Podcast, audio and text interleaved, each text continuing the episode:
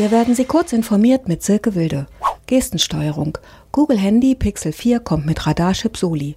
Nach fünf Jahren Vorbereitung kündigt Google das erste kommerziell verfügbare Handy mit dem Radarchip Soli an, der feinste Fingergesten erfassen soll.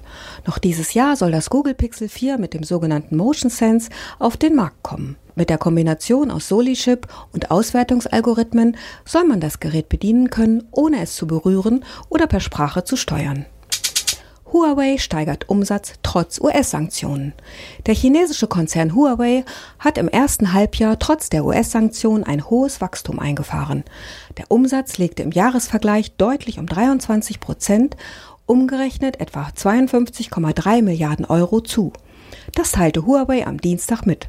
Zwar musste der Konzern wegen des Bands durch die USA Rückschläge in einigen Märkten hinnehmen, gleichzeitig sorgte aber die patriotische Stimmung in China für höhere Absatzzahlen im Inland.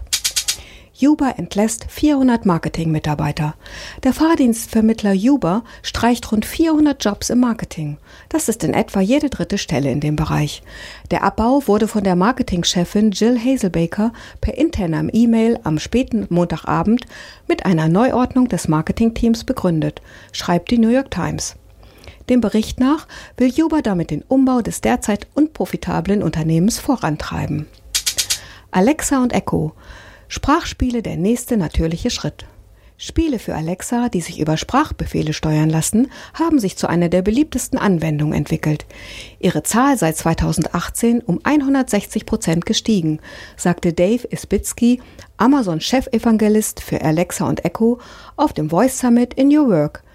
Wie Technology Review Online berichtet, gab Itzbitsky zudem bekannt, dass das Unternehmen in Skillflow investiert hat. Dieses Werkzeug soll Entwicklern sprachgestützter Spiele dabei helfen, Geschichten zu produzieren. Diese und weitere aktuellen Nachrichten finden Sie ausführlich auf heise.de.